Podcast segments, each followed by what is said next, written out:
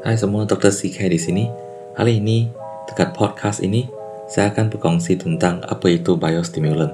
Di Malaysia, terutamanya dalam industri baja, terdapat pelbagai produk biostimulant yang sedia ada di pasaran. Berasaskan sumber organik seperti ekstrak lumpai laut, uh, that is a seaweed extract lah dalam bahasa Inggeris. Lepas itu, asid humic, asid amino, bahan inorganik, kaitosan dan berfaedah. Saudara-saudari sekalian mungkin tertanya-tanya, apa itu biostimulant dan apa kebaikannya? Perkataan ini dalam bahasa Inggeris ialah biostimulant. Bunyinya juga sama. Dalam bahasa Inggeris, definisi bio itu boleh dikaitkan dengan sumber semula jadi organik. Manakala perkataan stimulan ini pula bermaksud langsangan.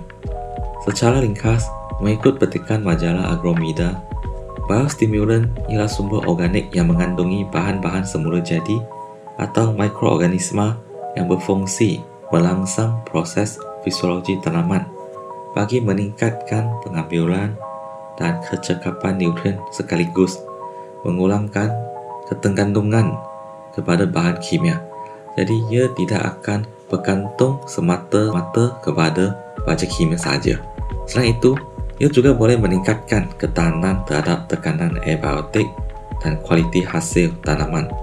Ia juga secara tidak langsung dapat mengulangkan tekanan biotik dengan meningkatkan mekanisme pertahanan dalaman sesuatu tanaman dengan menjadikan tanaman itu lebih kuat.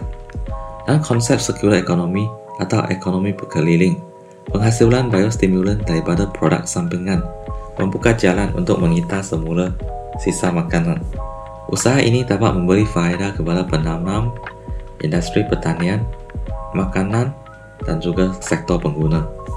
Aplikasi biostimulan boleh dibezakan mengikut jenis dan waktu penggunaan. Dalam strategi pengurusan pelosak dan penyakit tanaman, biostimulan mempunyai pendekatan secara pencegahan atau pemulihan dalam bahasa Inggris iaitu prevention or recovery yang akan memberikan hasil optimal dari segi kualiti dan kuantiti. Contohnya, penggunaan biostimulan bersifat pencegahan yang berasaskan lumpai laut seaweed biasanya bertindak membina ketahanan tanaman-tanaman supaya ia dapat bertindak dengan cepat apabila tekanan abiotik benar-benar berlaku.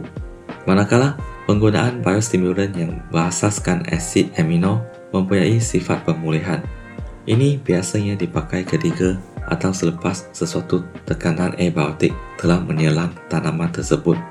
Selalunya dalam situasi ini, tumbuhan tanaman akan terganggu. Tetapi, dengan penggunaan biostimulan ini, ia dapat membantu sesuatu tanaman itu kembali kepada pertumbuhan yang normal dengan cepat seterusnya dapat mengatasi masalah kehilangan hasil dan kualiti tanaman. Selain itu, dalam pengurusan penyakit dan pelosak Biostimulan juga digunakan dalam tumbesaran tumbuh-tumbuhan. Sebagai contoh, biostimulan yang berasaskan asid fuic, asid humic, atau berfaedah sesuai digunakan semasa proses pertumbuhan akar atau biostimulan berasaskan lumpai laut dan asid amino pula dapat membantu semasa proses pembungaan pembentukan buah. Walau bagaimanapun, Terdapat berbagai jenis produk biostimulan di pasaran, sama ada bentuk tabur sebagai bahan tambahan dalam baja atau bentuk cecair, sebuk dan lain-lain. Jadi, untuk mengoptimalkan aplikasi biostimulan, pengguna dinasihatkan untuk mengambil tahu mod tindakan bagi setiap jenis biostimulan. Dengan ini, penanam akan tepat mengenal pasti jenis biostimulan yang diperlukan untuk keperluan tanaman mengikut dos optimal dan hasil yang disesakan. Sekian itu sesi perkongsian hari ini. Thank you.